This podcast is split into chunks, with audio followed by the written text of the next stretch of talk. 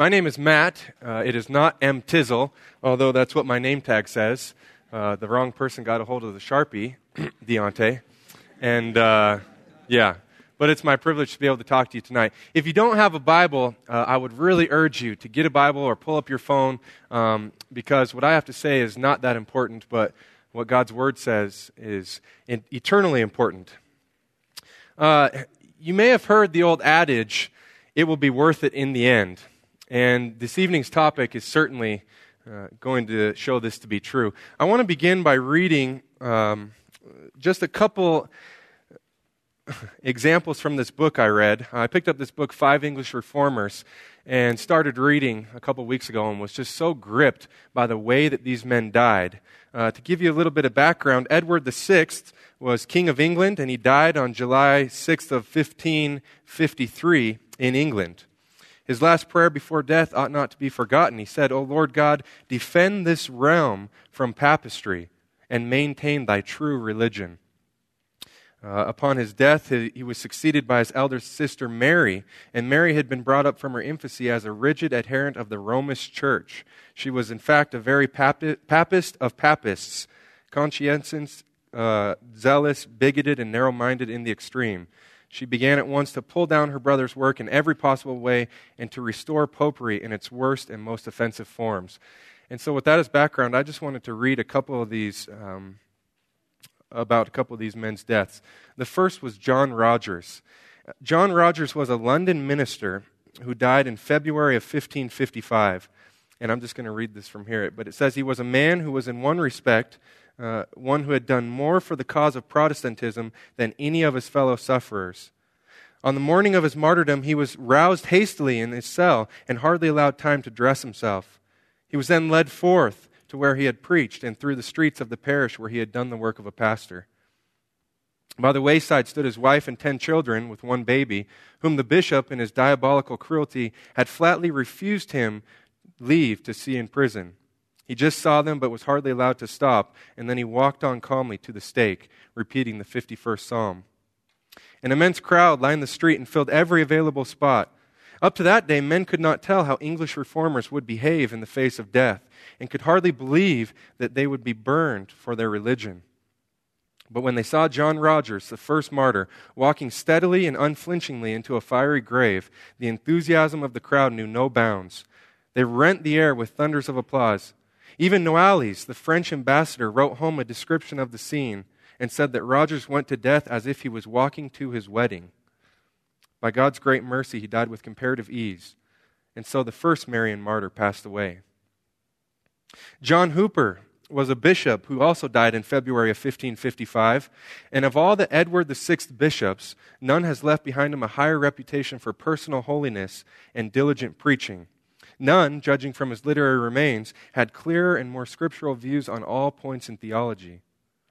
He was one of the first marked for destruction as soon as popery was restored. On the morning of his martyrdom, he was led forth, walking to the place of execution, where an immense crowd awaited him. It was market day, and it was reckoned that nearly seven thousand people were present. When Hooper arrived at this spot, he was al- allowed to pray, though strictly forbidden to speak to people. Even then, a box was put before him containing a full pardon if he would only recant. His answer was, away with it. If you love my soul, away with it. He was then fastened to the stake by an iron round his waist and fought his last fight with the King of Terrors. Of all the martyrs, none perhaps except Ridley suffered more than Hooper did.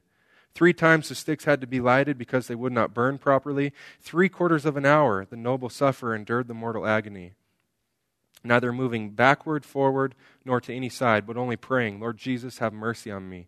Lord Jesus, receive my spirit, and beating his breast with one hand till it was burned to a stump. And so the good bishop passed away. The last two I will read together um, are Nicholas Ridley and Hugh Latimer. Uh, they were also both ministers in England and died in October of fifteen fifty-five. It says, on the day of their martyrdom, they were brought separately to the place of execution. Ridley arrived on, on the ground first, and seeing Latimer come afterwards, ran to him and kissed him, saying, be of good heart, brother, for God will either assuage the fury of flames or else strengthen us to abide it. They then prayed earnestly and talked with one another, though no one could hear what they said.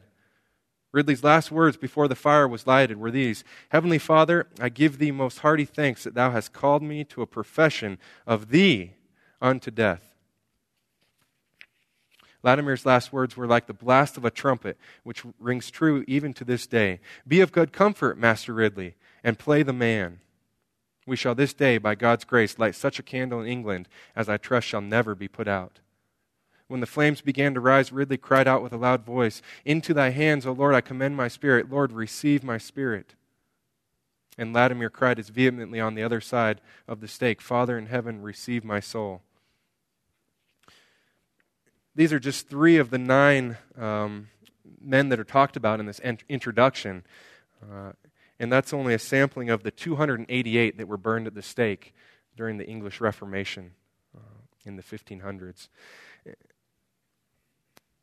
So it was in this day, so it was in the day of Jesus, and so it will be today. Christians are persecuted for their faith.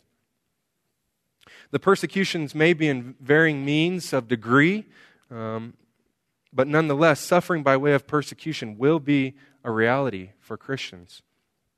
We may not suffer unto death. We may not, but we will be persecuted.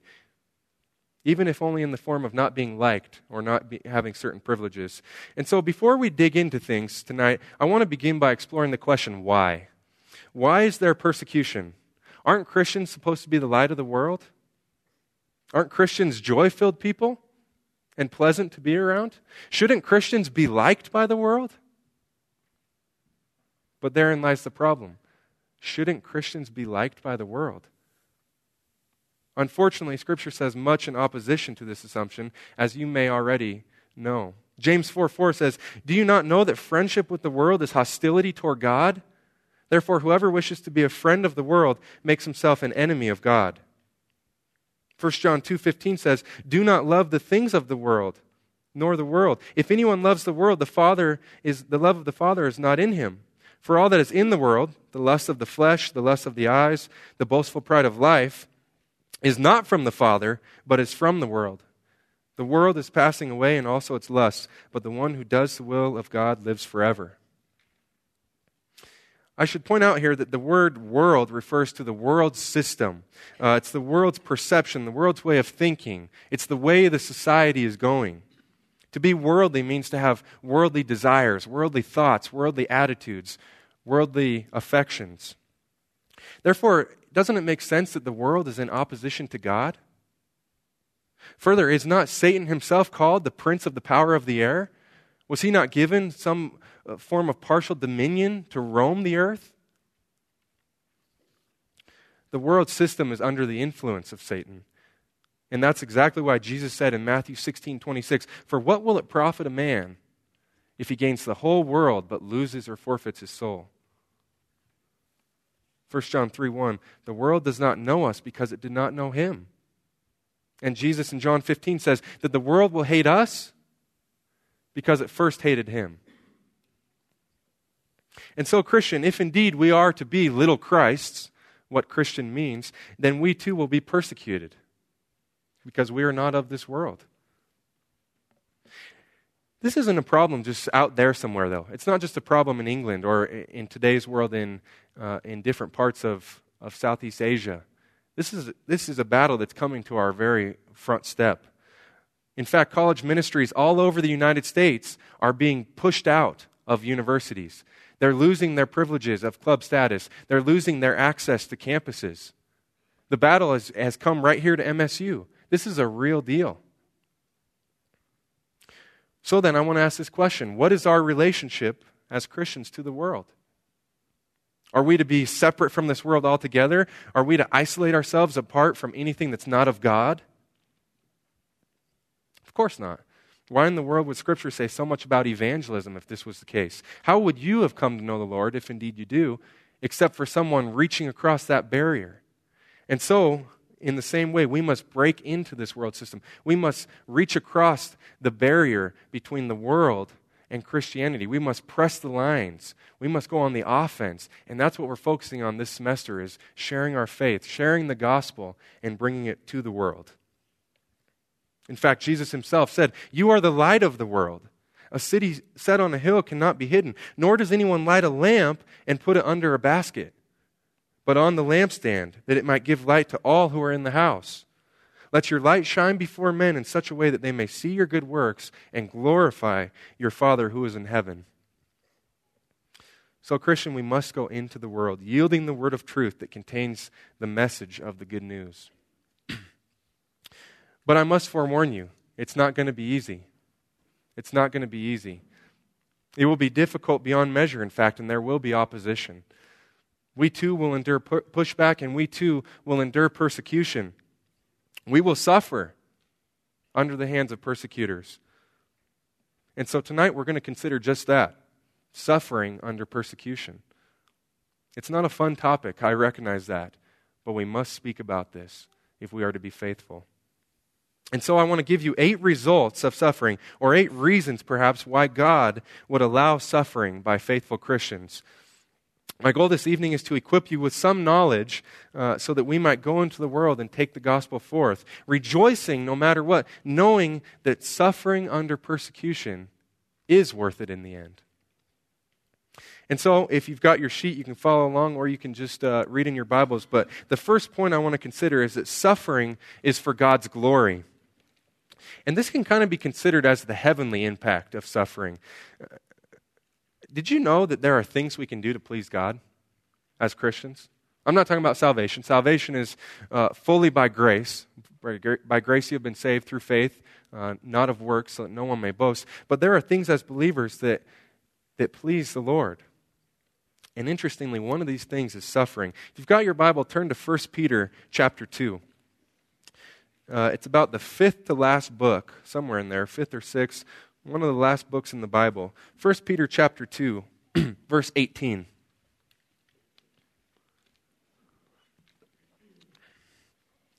This context is speaking of servants and masters, but I think we're going to see that there's some principles that supersede this. Uh, verse eighteen says, "Servants, be submissive to your masters with all respect, not only to those who are good and gentle, but also to those who are unreasonable.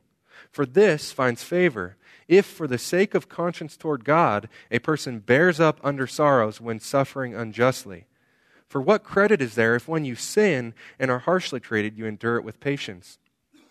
But if when you do what is right and suffer for it, you patiently endure it, this finds favor with God."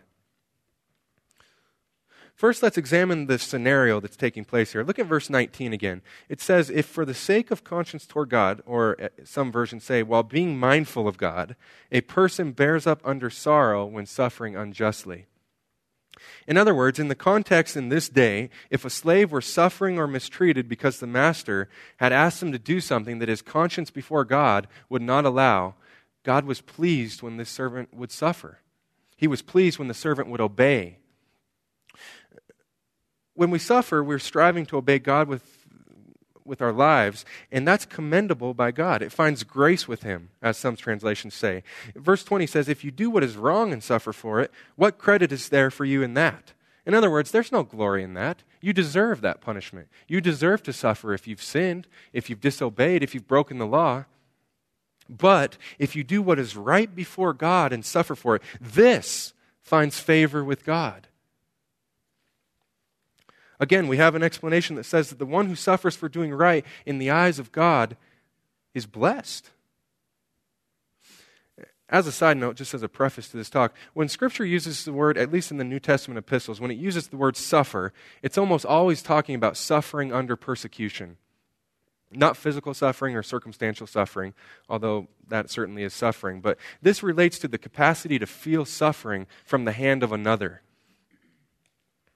We see this again in verse uh, seventeen of chapter three, this same concept and the same word being used. "For it is better, if God should will it, so that you should suffer for doing what is right rather than for doing what is wrong." This takes this principle and extends it to all believers in all circumstances. Uh, the simple explanation is this: God is glorified. Again, God is glorified when we don't deny him, but we obey.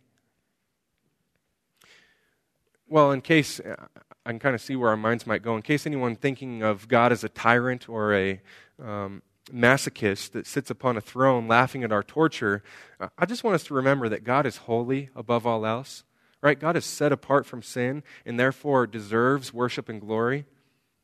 A right view of our own nature being sinful and fallen and God's nature quickly does away with any sort of skewed view of God in this scenario.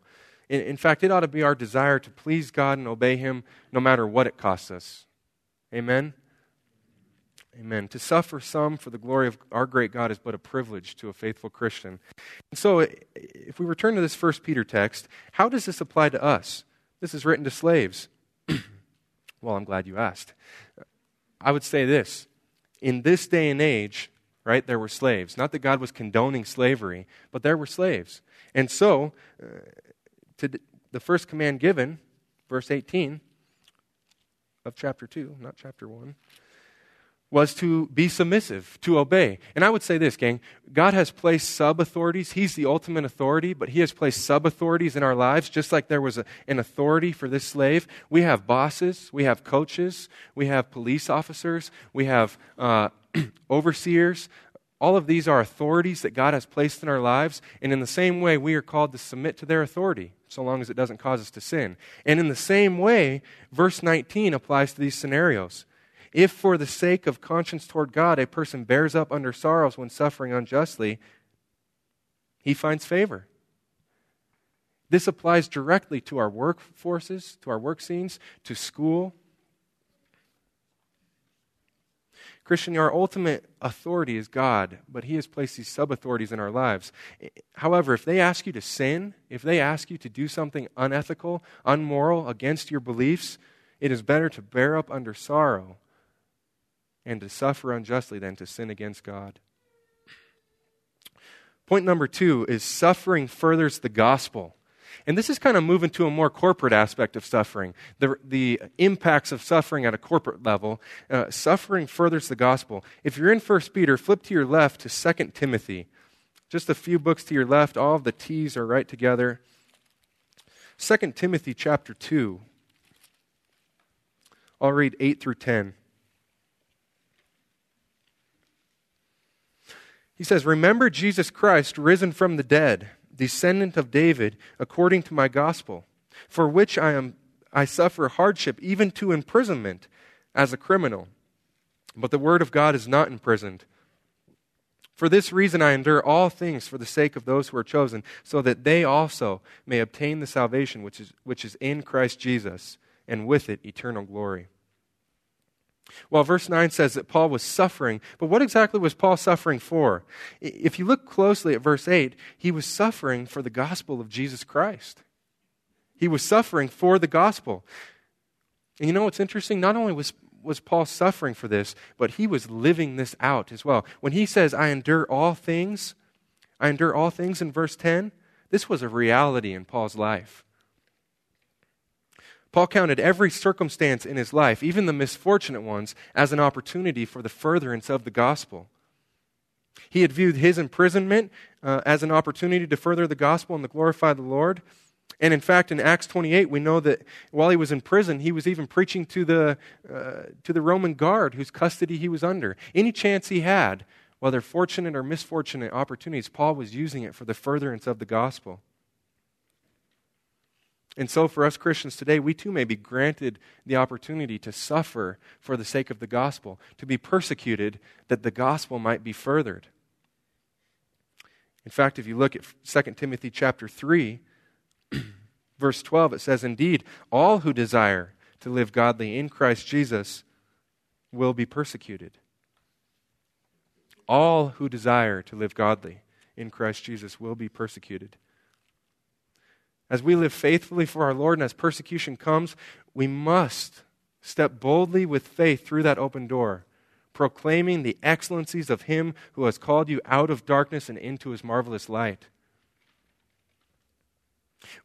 Here's the thing. When we take these opportunities, when we step faithfully through these open doors, and may even endure persecution, but when we take the gospel forth boldly, John three, verses twenty and twenty-one tell us there's two things that can happen. One, it's going to expose their sin. The light will expose their sin, and they will hate it, and they will reject you, and they may persecute you. Two, The light will expose their sin and it will draw them to the Savior, and they will be converted. In other words, when we go forward with the gospel, two things will happen: persecution or conversion. Well, to show you one more text, um, really an exhortation towards suffering for the furtherance of the gospel, stay in Second Timothy, but look at chapter three. I want to examine this text a little closer. Uh, I'll start in verse ten. Now you followed my teaching, conduct, purpose, faith, patience, love, perseverance, persecutions, and sufferings, such as happened to me at Antioch, Iconium, and Lystra. What persecutions I endured, and out of them all the Lord rescued me. Hold on, time out right there. Do you guys remember last time uh, when I spoke?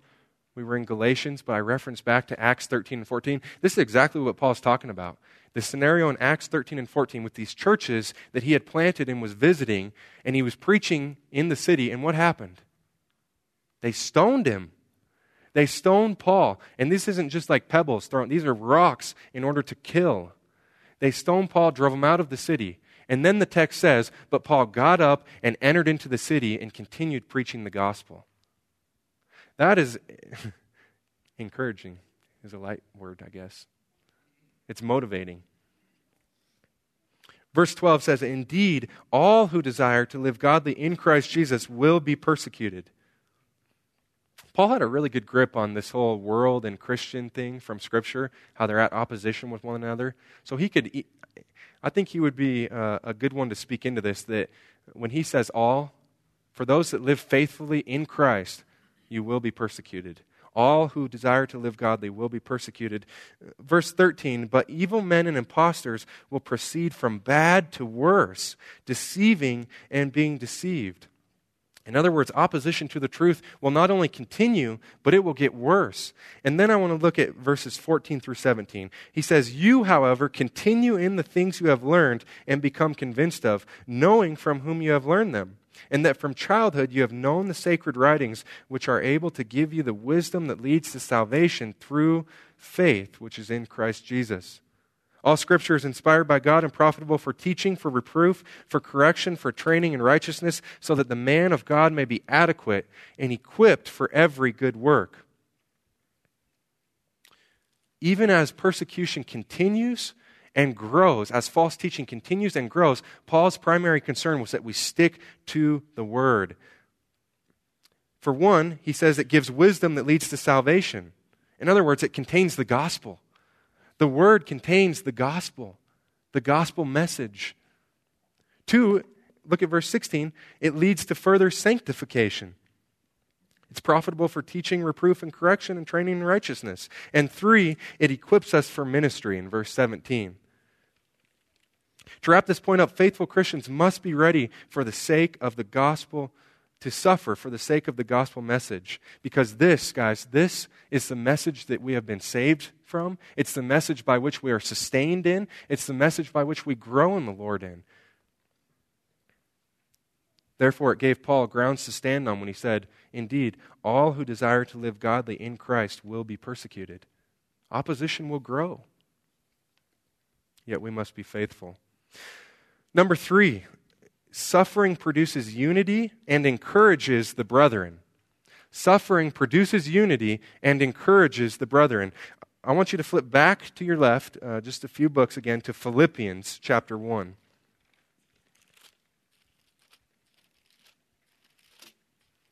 From Second Timothy back to the left, just a few books after uh, Ephesians and before Colossians. Philippians chapter one, we're going to look at verse twenty-seven through twenty-two. He says, Paul writing again, only conduct yourselves in a manner worthy of the gospel of Christ, so that whether I come and see you or remain absent, I will hear of you that you are standing firm in one spirit with one mind, striving together for the faith of the gospel, in no way alarmed by your opponents, which is a sign of destruction for them, but of salvation for you, and that too from God. For to you it has been granted for Christ's sake not only to believe in him, but also to suffer for his sake, experiencing the same conflict which you saw in me and now hear to be in me. Therefore, if there is any encouragement in Christ, if there is any consolation of, of love, if there is any fellowship of the Spirit, if any affection and compassion, make my joy complete by being of the same mind, maintaining the same love, united in spirit, intent on one purpose. Let me summarize this quickly. In light of the call of verse twenty-seven, which says to conduct yourself uh, in a manner worthy of the gospel and to stand firm in one spirit and one mind. And in light of verse twenty-nine, where it says that salvation and suffering have been granted for his sake. And in light of the reminders of verses one and two, or I'm sorry, of verse one, that there is encouragement, there is counsel, there is consolation from the Lord, there is uh, affection and compassion coming from God to all believers. In light of all of this that believers have in common, verse two says, be of one mind. Paul says, make my joy complete. Be of one mind. Be unified. That's what he says in twenty-seven and in verse two. But verse three and four continue. Do nothing from selfishness or empty conceit, but with humility of mind, regard one another as more important than yourselves.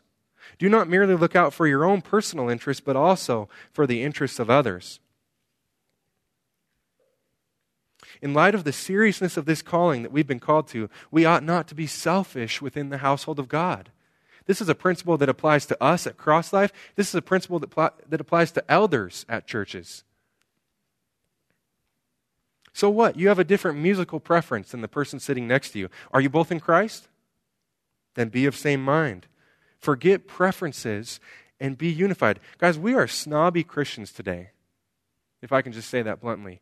We really are. We get to choose whatever, I mean, preferences. Think about it. If we don't like the music, we just go to another church. If we don't like the pastor's style of preaching, even if it's from the Word, we go to another church. If we don't like the church's demographic, it's too old for us, or or they're too uh, young for us, or whatever. They don't sing hymns, they sing rock music. I mean, we could go down the list and look at preferences and how snobby we can be. Yet when persecution begins, catch this, when persecution begins, it forces Christians to cling to God and to cling to those who are doing the same thing.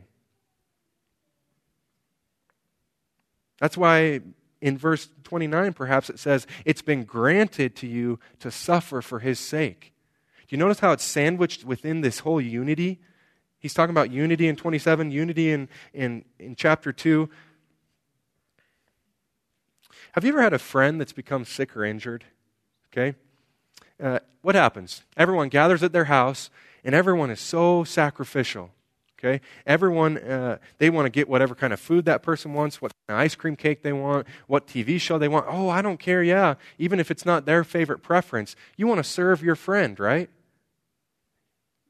Everyone just wants to serve them. Here's the thing, guys. No harm is done when we set aside our own preferences, but a lot of harm is done when we take our preferences and we hold them as doctrine. When we take what... what I like the best, and we hold it as doctrine. And you want to know what's interesting about suffering under persecution? It makes us desperate. It makes us desperate and stick to what matters. It makes us unify in the truths of Scripture and not uh, be so picky when it comes to preferences. Well, in the same chapter, another way that suffering brings about unity and encourages brethren is found in uh, one verse twelve. Look at verse twelve along these same lines. Now I want you to know, brethren, that my circumstances have turned out for the greater progress of the gospel. thirteen. So that my imprisonment in the cause of Christ has become well known throughout the whole Praetorian Guard and to everyone else. And that most of the brethren, trusting in the Lord because of my imprisonment, have far more courage to speak the word of God without fear. As we stand faithful, here's what I'm drawing from this, especially fourteen. As we stand faithful in persecution, two things happen. The church is unified, and the brethren are encouraged. It gives people confidence. Just think for a minute. If you've ever walked by campus and seen someone sharing their faith, if you've ever been on campus and seen Christians evangelizing, it builds you up and encourages you. And in this case, Paul was in prison, and yet his boldness was encouraging the brethren. Number four is that suffering is not in vain. And now we're moving from kind of a corporate impact of suffering to an individual impact. And I want you to flip, keep going to your left, if we're in Philippians, to Second Corinthians chapter four, verse sixteen.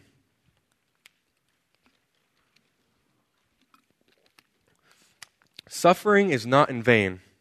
I'll read in verse sixteen through eighteen. Therefore, do not lose heart, but through, but though, sorry, but though our outer man is decaying, yet our inner man is being renewed day by day. For momentary light affliction is producing for us an eternal weight of glory far beyond all comparison, while we look not at the things which are seen, but at the things which are not seen.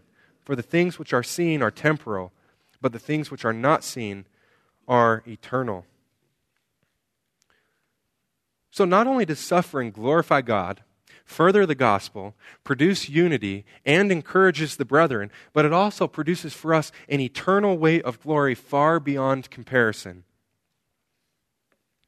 When we suffer for Christ's sake, we are storing up for ourselves heavenly riches beyond measure. Jesus was the ultimate example of this, who bore much shame on this earth, humbling himself greatly. And yet in Philippians two, it says that God highly exalted him and bestowed on him the name which is above every name. This goes for us as well, though. First Peter four thirteen says, to the, to the degree that you share the sufferings of Christ, keep on rejoicing, so that also at the revelation of his glory you may rejoice with exaltation. We see that as we suffer for his sake, we too will be exalted and rewarded. Jesus taught this same principle in Matthew nineteen twenty-nine. He said, everyone who has left houses or brothers or sisters or father or mother or children or lands for my name's sake will receive a hundredfold and inherit eternal life. Brothers and sisters, the reward for suffering for Christ's sake is beyond measure. It is worth it. So as, as we look at this Second Corinthians four seventeen, we see that the light momentary affliction of the present world is producing for us an eternal weight of glory beyond comparison. You guys may be familiar with the trials that Paul had been through, but if you want to hold your finger there and just flip a few chapters to your right, um, if you don't, that's okay, you can listen. Second Corinthians eleven, verse twenty-three. Paul, in a sense, pleading his case, he says, are they servants of Christ? I speak as if insane. I more so. In far more labors, in far more imprisonments, beaten times without number, often in danger of death. Five times I received from the Jews thirty-nine lashes. Three times I was beaten with rods. Once I was stoned. Three times I was shipwrecked. A night and a day I've spent in the deep. I've been on frequent journeys, in dangers from rivers, dangers from robbers, dangers from my countrymen, dangers from the Gentiles, dangers in the city, dangers in the wilderness, dangers on the sea, dangers among false brethren. I have been in labor and hardship through many sleepless nights, in hunger and thirst, often without food, in cold and exposure. Apart from such external things, there's the daily pressure on me of concern for all the churches.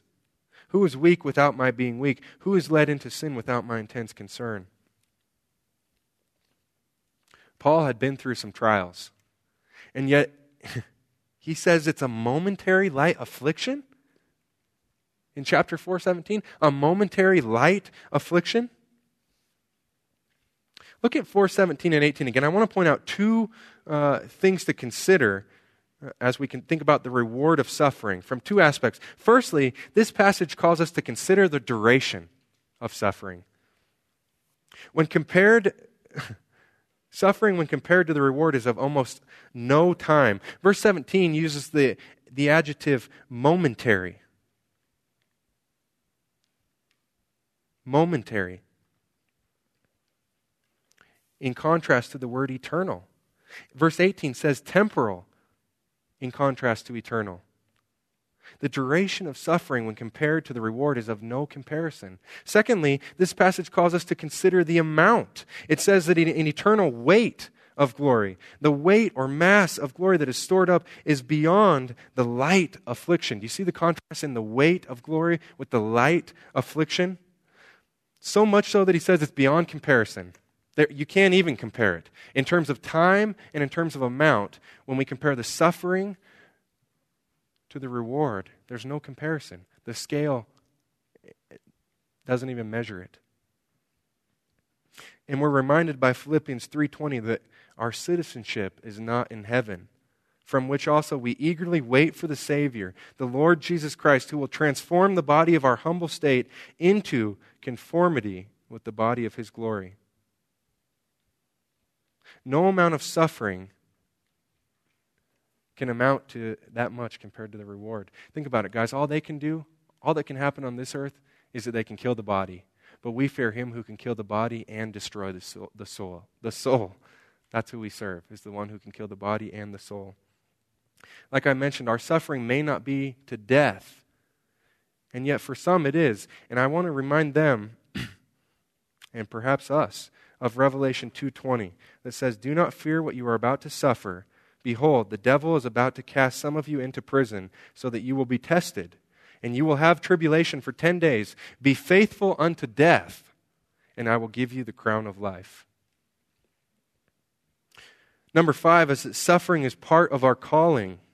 And this may take you by surprise, but suffering is actually, uh, particularly under persecution for our faith, is actually part of our calling as Christians. We are saved to suffer and to be persecuted. We're going to look at two passages that demonstrate this, but first I want to go back to First Peter chapter two. So again, toward the end of your Bible, First Peter chapter two.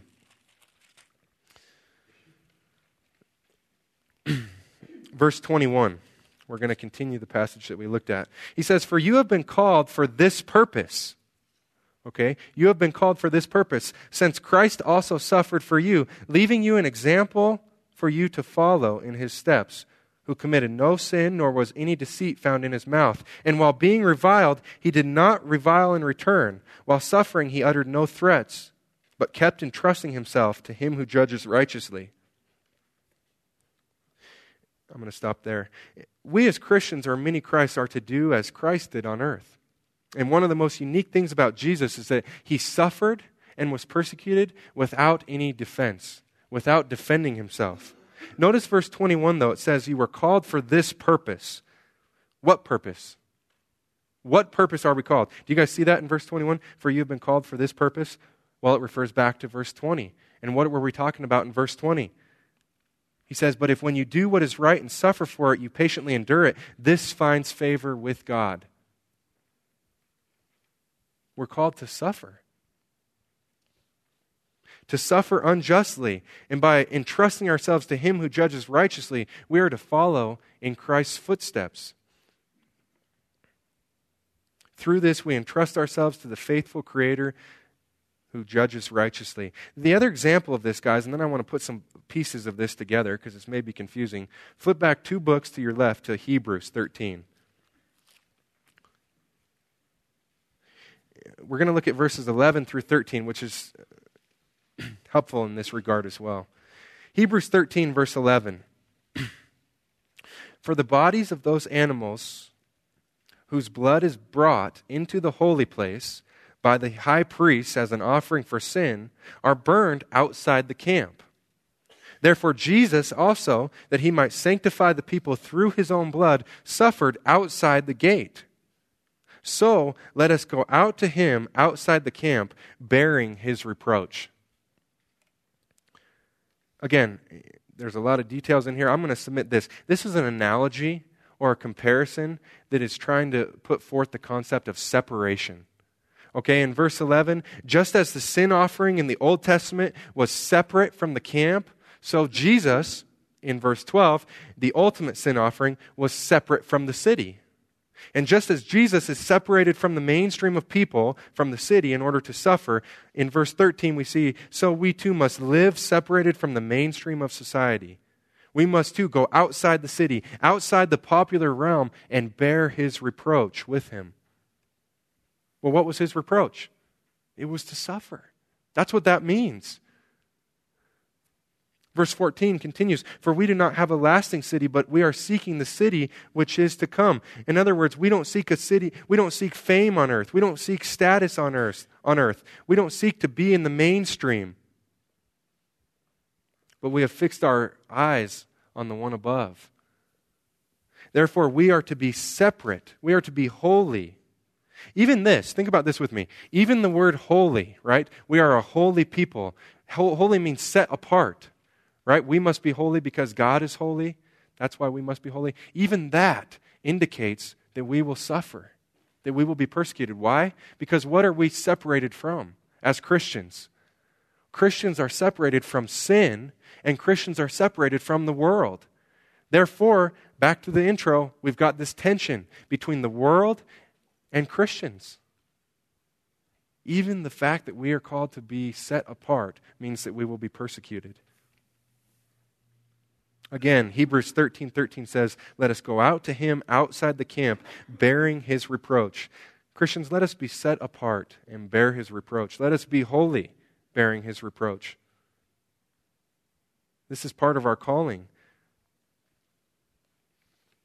In fact, I want to give you a few examples now of, um, as Christians are holy, set apart, dedicated to God, how ensuing per- persecution may uh, follow.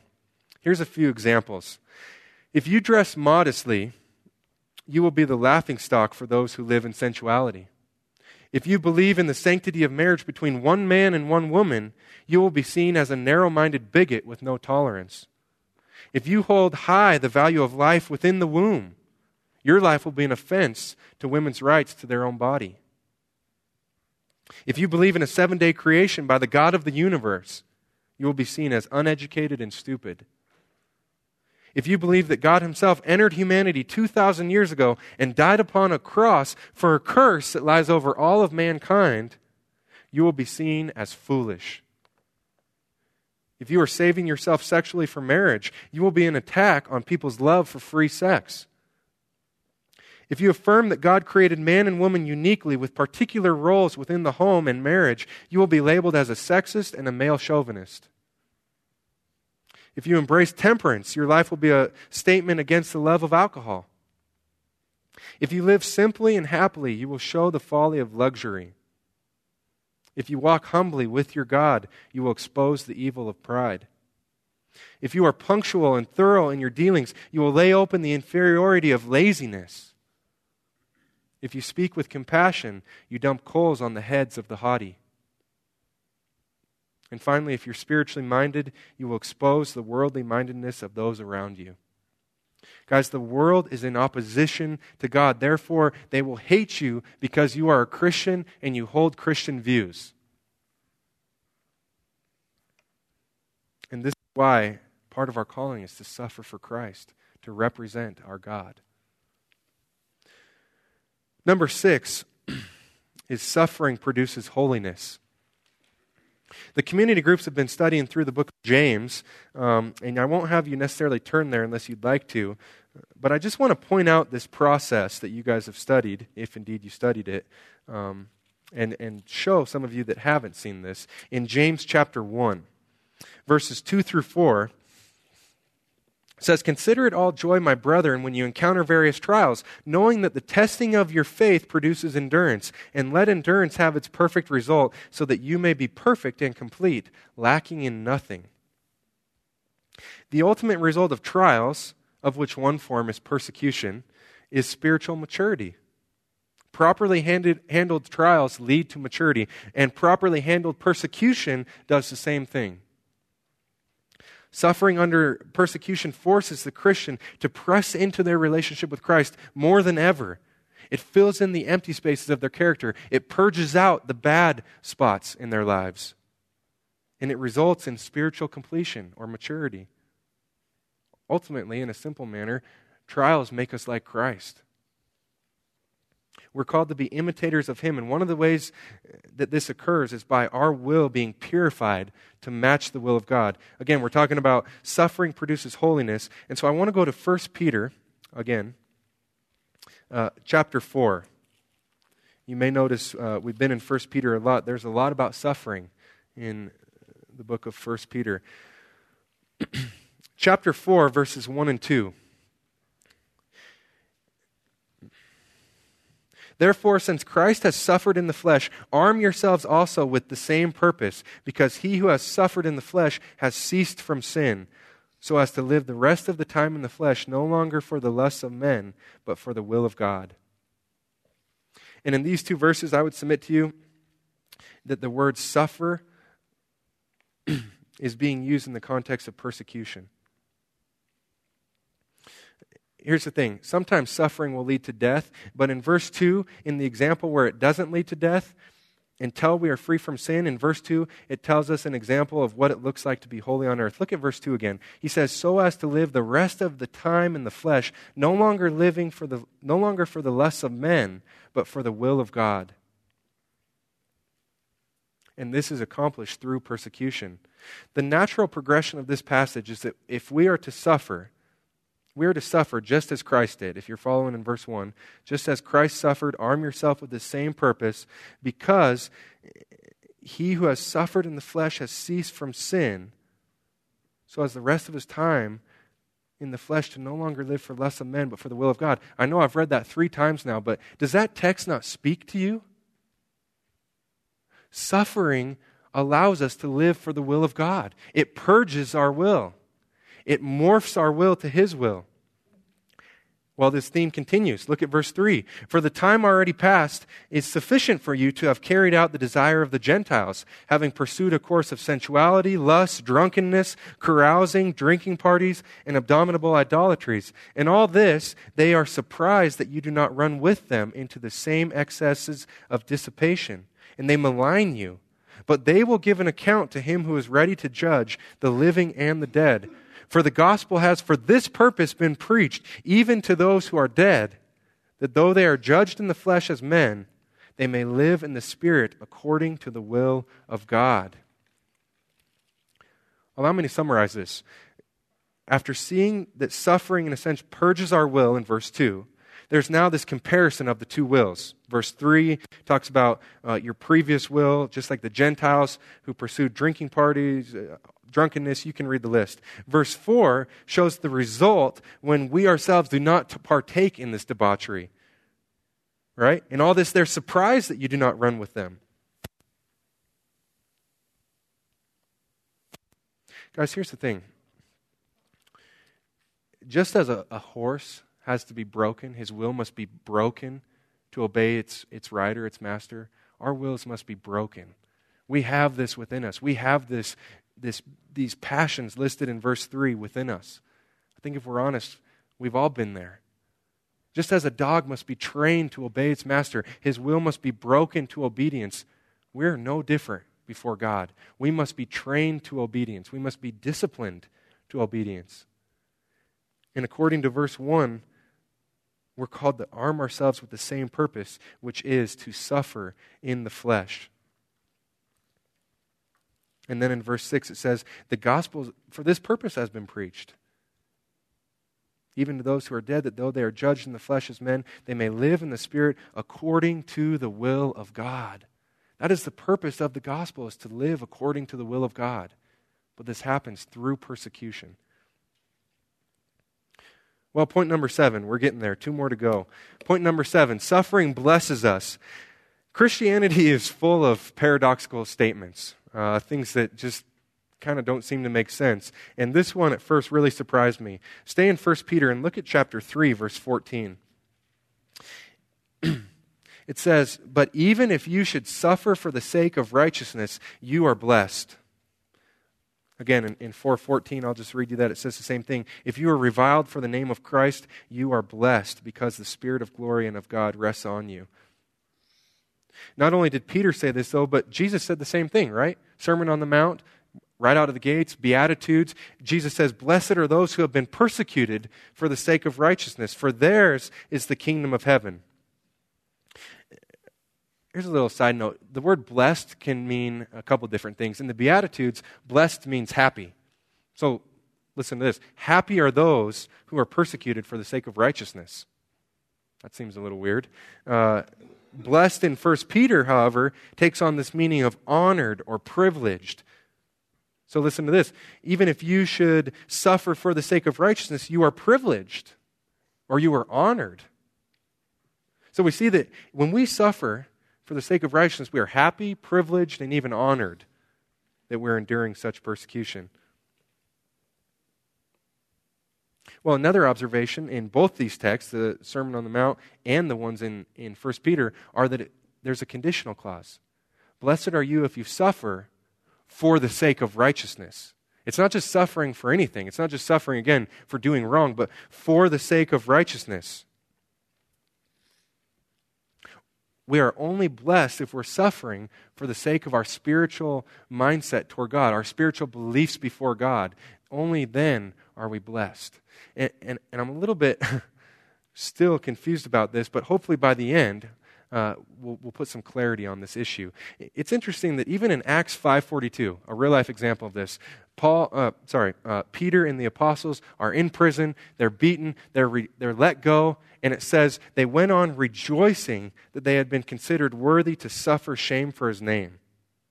Were the apostles crazy? Like, were they out of their minds? I mean, what, like, what's going on here? They're rejoicing at suffering? Why were they so joyful? Why did they continue to be so bold after that? It says they went from door to door preaching Jesus. Furthermore, if you remember Philippians one twenty-nine, it says suffering has been granted to us as if it were a gift from God. What does all this mean? Well, as we look at point number eight, hopefully we're going to put some closure on this as we wrap up. So point number eight is that suffering produces assurance. And I want us to stay in First Peter and look at chapter one. Suffering produces assurance.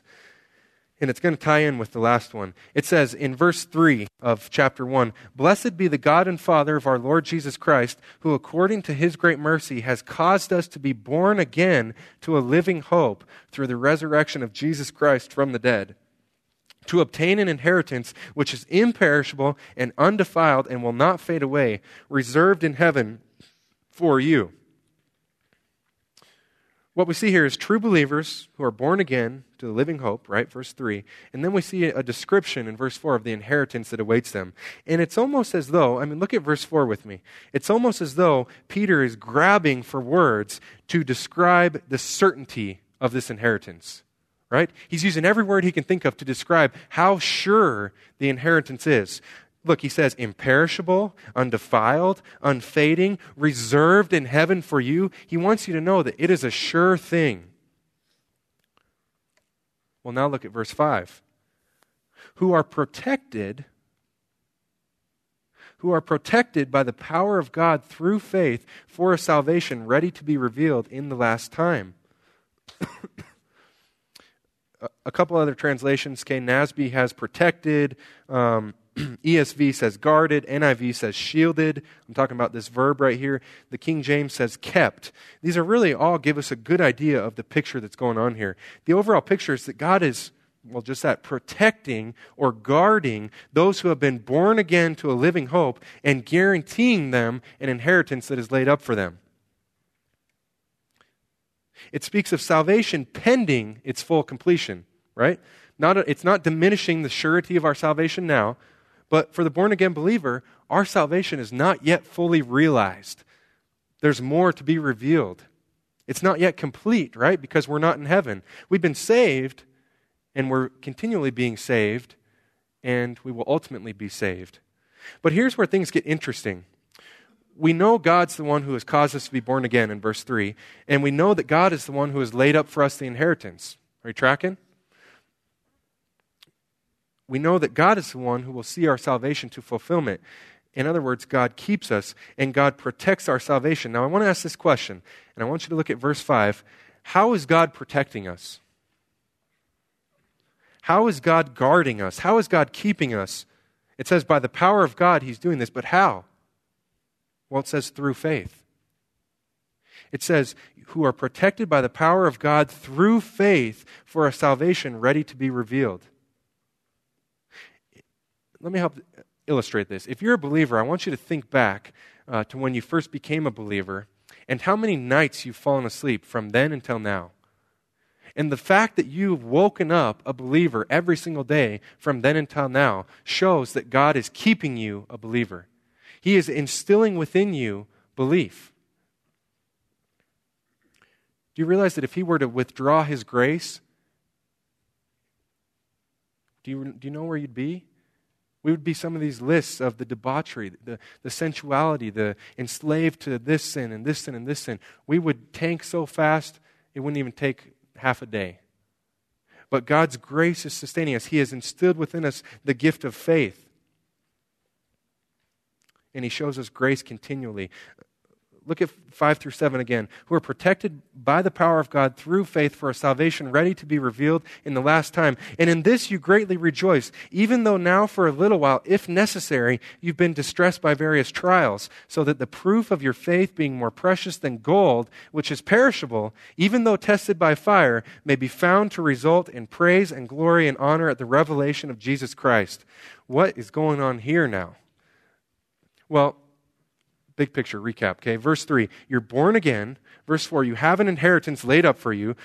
Verse five, you're protected through faith that God has implemented within you if you're a believer. You have placed your faith in Him. Yes, I understand that, but He has given you this gift of faith as well. And now in six and seven, we see that while we remain here on earth, we will encounter various trials. And verse seven tells us why.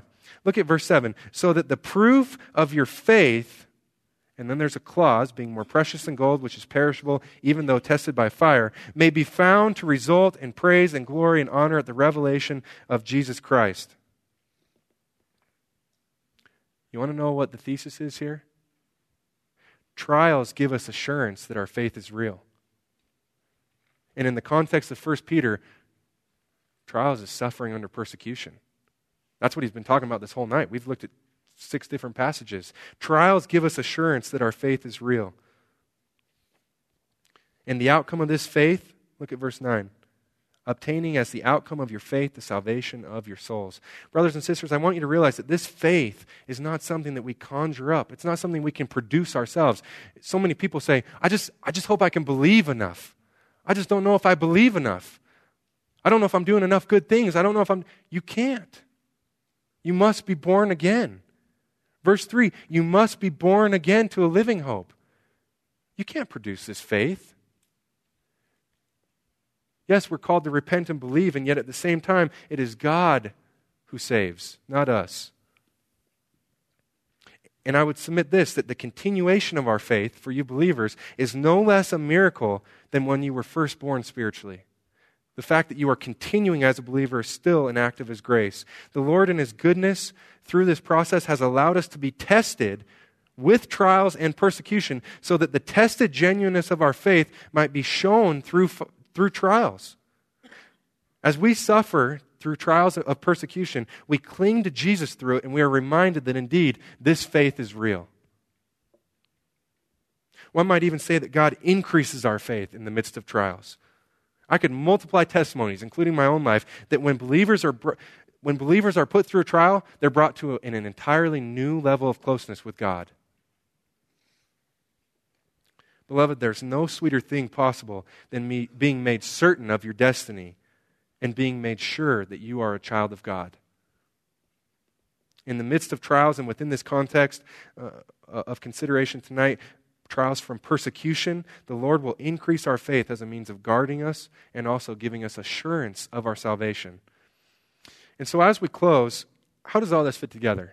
Let me try and put this together. Suffering under persecution glorifies God. It produces unity and encouragement to believers. It furthers the gospel. It's not in vain. There's reward for it. It's, it is part of our calling. It produces holiness. It blesses us, and it gives us assurance of our salvation. So as we walk through our lives, not just during our youth, but even into our older years, I hope and pray this would stick with you, not just for Cross Life's sake, for your own sake, into your older years. My hope is that persecution would not discourage you, but press you onward. Let us consider suffering under persecution as a loving tap on the shoulder from God, letting us know that He's there and cares for us. And if we're honest, we all have doubts from time to time, right? Deontay taught last week on the assurance of salvation being that we continue. And I would add to that that the Lord in His wisdom and goodness allows us to be persecuted and suffer for His name's sake as a means of our continuation. You remember Deontay shared the story of Charles Templeton, Billy Graham's uh, sidekick in the Crusades. You know what I wonder? I don't know, I didn't research this, but I wonder if he was ever fire tested. I wonder if he ever went, underwent persecution.